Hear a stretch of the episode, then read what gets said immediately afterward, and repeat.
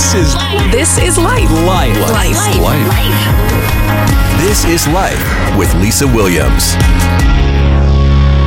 I had never heard of Marcus Stanley until today, and my nephew posted something on my Facebook wall, which, by the way, y'all, thank you so much. When you see something that stirs your heart or makes you laugh or just makes you feel something, thank you for sharing it with me somehow because.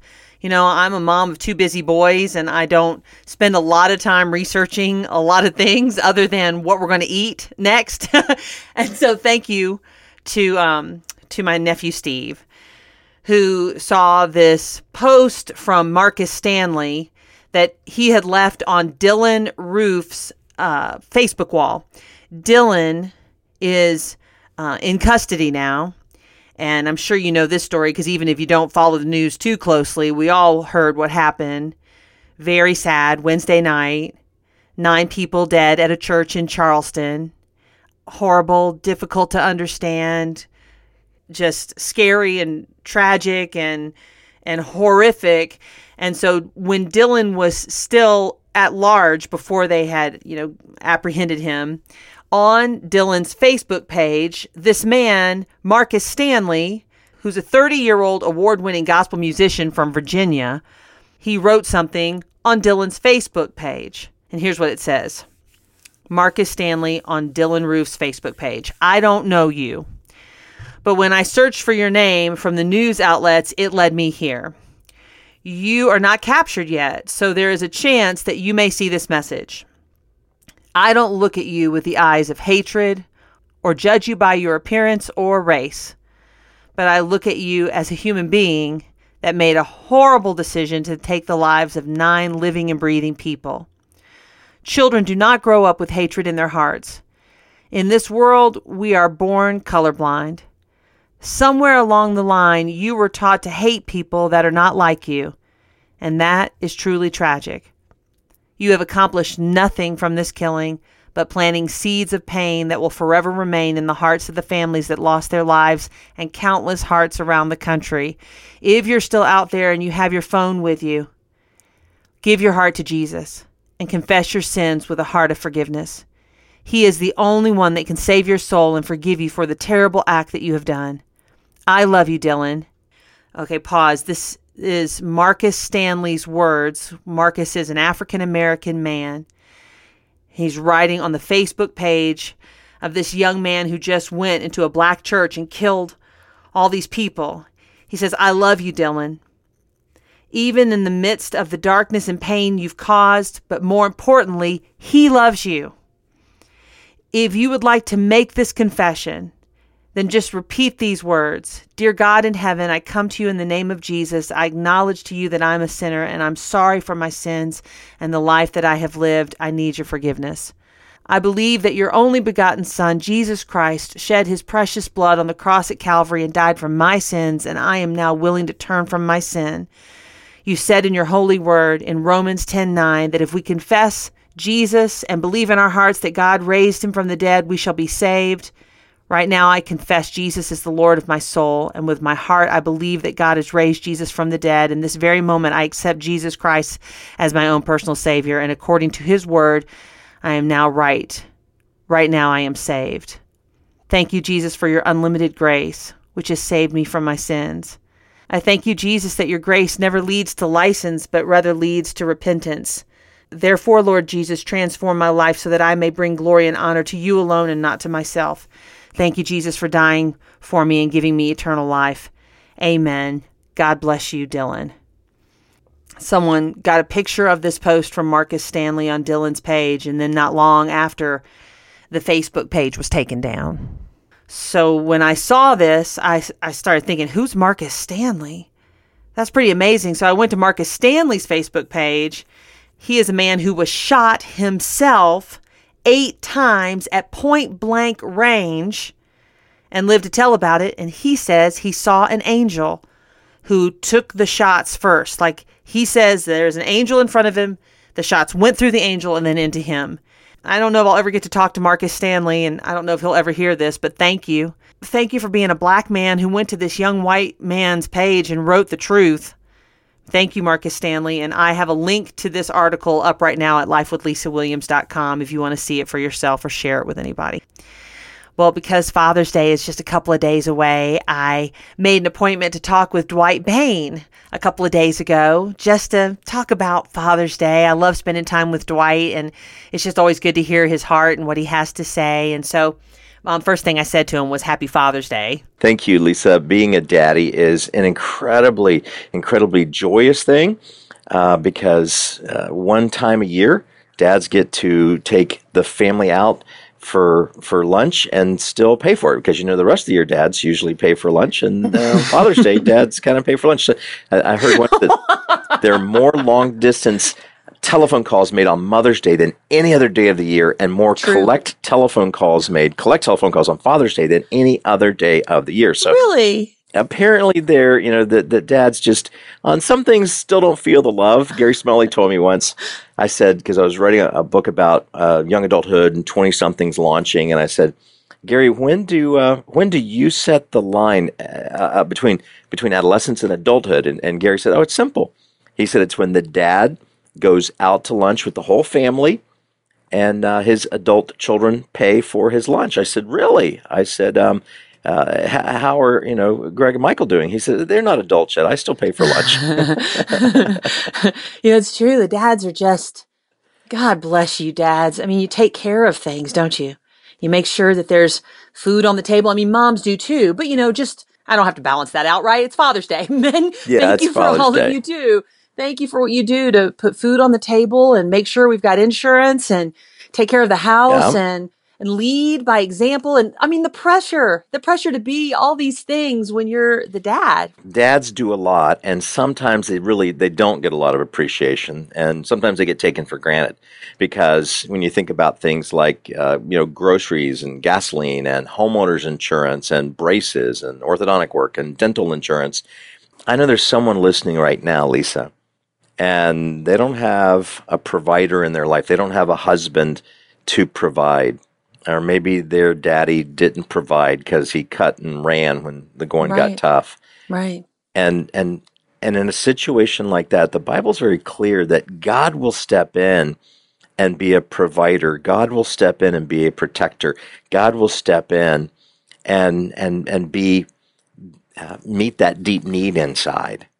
But it still doesn't replace God designed this relationship where there's a man in our lives who many times we don't think about or we buy uh, a tie or some kind of you know silly gift for you know one Sunday a year. Instead of being able to say you matter to me. You know I get emotional when I talk about this because my dad's health is feeble now. And and and Lisa I know how much your daddy meant to you Oh, so And- much, so much. Yeah. and to be able to say you matter to me so much and i know there are people who are missing their daddies right now Absolutely. and and and you know we're sitting at the table with friends i always envision our conversations like that and i just wish i could hear about your dad because our dads make a difference and and that's both ways they either make a positive difference because i had a godly dad who worked three jobs he didn't have a lot of education but he had a, a drive to say i will give you a better opportunity than i had. Or dads make a difference because they weren't there and it leaves a mm-hmm. gap and it leaves an emptiness inside and it leaves kind of a hole in the soul and and God can fill that and sometimes he can do it with with mentors and sometimes he can do it with godly role models and sometimes he can do it with a pastor or a youth pastor you know some mm-hmm. wise person in our life to kind of reparent and fill that gap but you know this idea of honoring dads absolutely appropriate. And and being able to then make the connection because so many people they kind of view God the way they view their earthly father. And I think mm-hmm. Lisa for a lot of people they ignore their dad because they're so busy with their life. You know the whole cats in the cradle and the silver spoon thing you know. Right. you know daddy I'll call you one day but I'm busy with my life doing what you taught me and that's how to be busy with my life and and I think they treat God the same way of God, I'll give you a call, we'll get together then. I know we'll have a good time then. Instead of being able to say, Oh Lord God, I'm so desperate for you as my daddy.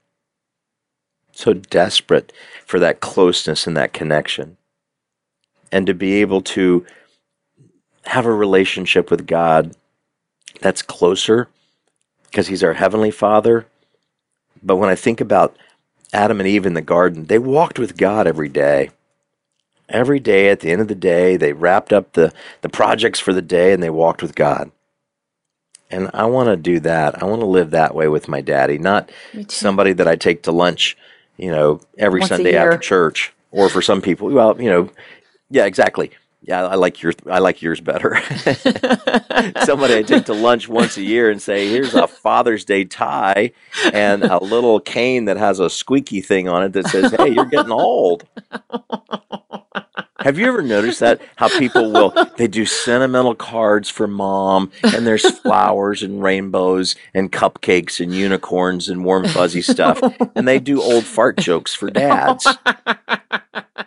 And some talking dog that's saying some nonsense because some you know somewhere somebody said cards to dads are supposed to be about a buffoon.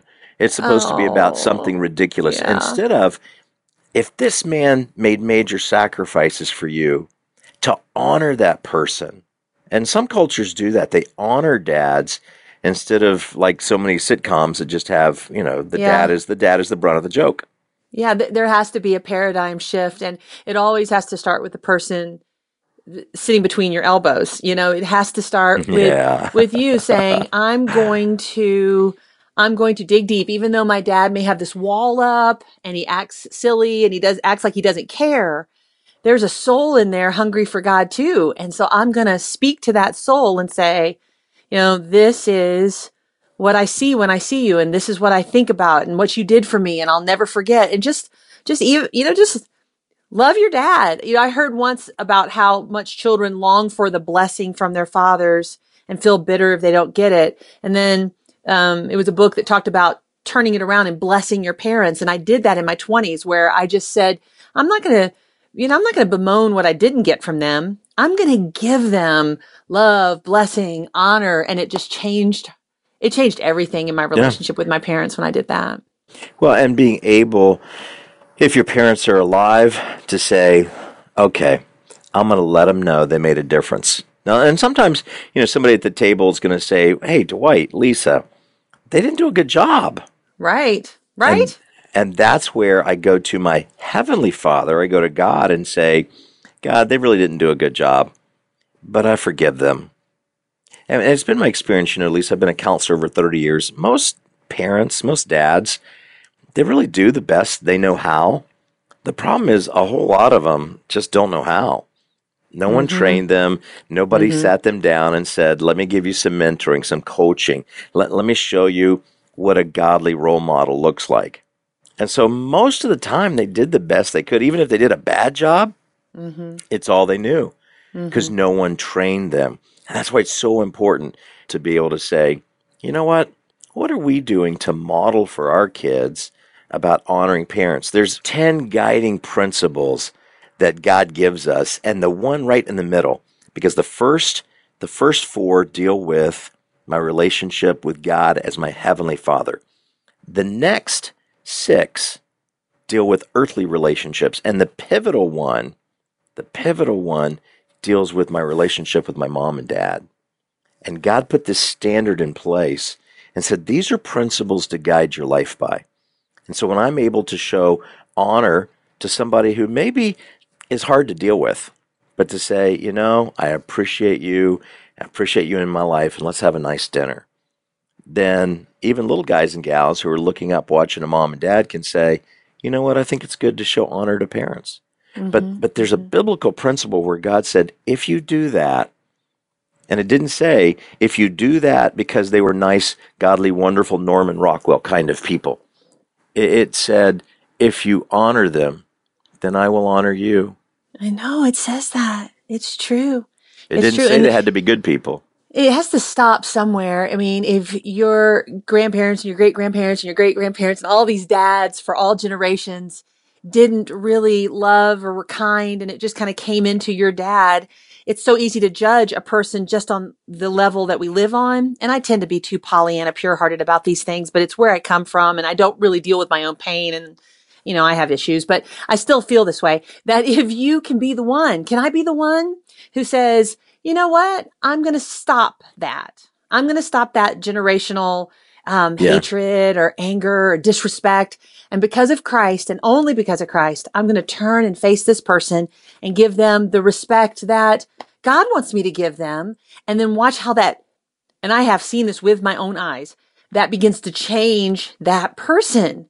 Um, and then there can be a, gener- a generational shift, which is something, again, I tend to be very optimistic, but I believe, I believe in the power of words and the power of God. And so maybe for this Father's Day, that's just for, for someone to hear that even if your dad was a royal jerk and hopefully he didn't hurt you or abuse you or anything horrible like that, sweet friend. But you know, if you can in some way either forgive for the first time or or just show them honor and respect on a very simple level. Maybe that will be, uh, I don't know. Is that good advice, Dwight? It just came out of my heart. yeah. Well, here's the part that I've seen happen. A friend of mine who just had a really harsh, came out of World War II kind of mean dad. Yeah. And this guy is such an overachiever, so successful. I just love him so much because one of his guiding principles, and I've watched him through the years, he said, I'm going to do a better job than my dad. And he was incredibly successful. Great job as a father. His, he's now a grandfather. And I've watched through all of that. The greatest healing occurred not by him saying, like, with God's help, I'm going to break this cycle. That was powerful. But the greatest healing happened when he became a grandfather and, and, and something in his heart stirred to say, I need to go track my really mean, hard hearted dad down and have a conversation. And he did that. I think there's wisdom in, in thinking through if if if somebody feels led to do that, you script it out, you talk to your closest friends, your mentors, your coaches, your counselors, and, and don't just walk into it, but sometimes to script out a letter and say, I just want to share this with you. Dennis Rainey calls this a tribute letter. And it's mm-hmm. to write mm-hmm. down one single page to be able to write down a letter that you would hand to them. And again, not based on they were this wonderful, you know, Disney kind of family and, and, and, and if they were, thank God. But remember, most families had a lot had a lot of pain. Mm-hmm. Most families have problems. People want to have a happy, wonderful family, and I want that. But the reality is a lot of people have pain and brokenness and hardship and death, divorce, foreclosures and bankruptcies and difficulty. And in the middle of all that to say, instead of confronting them or, you know, doing like pop psychology, you know, whenever when in doubt, blame your mother, of, of being able to step back and say, I know that you made a difference in my life and I thank you.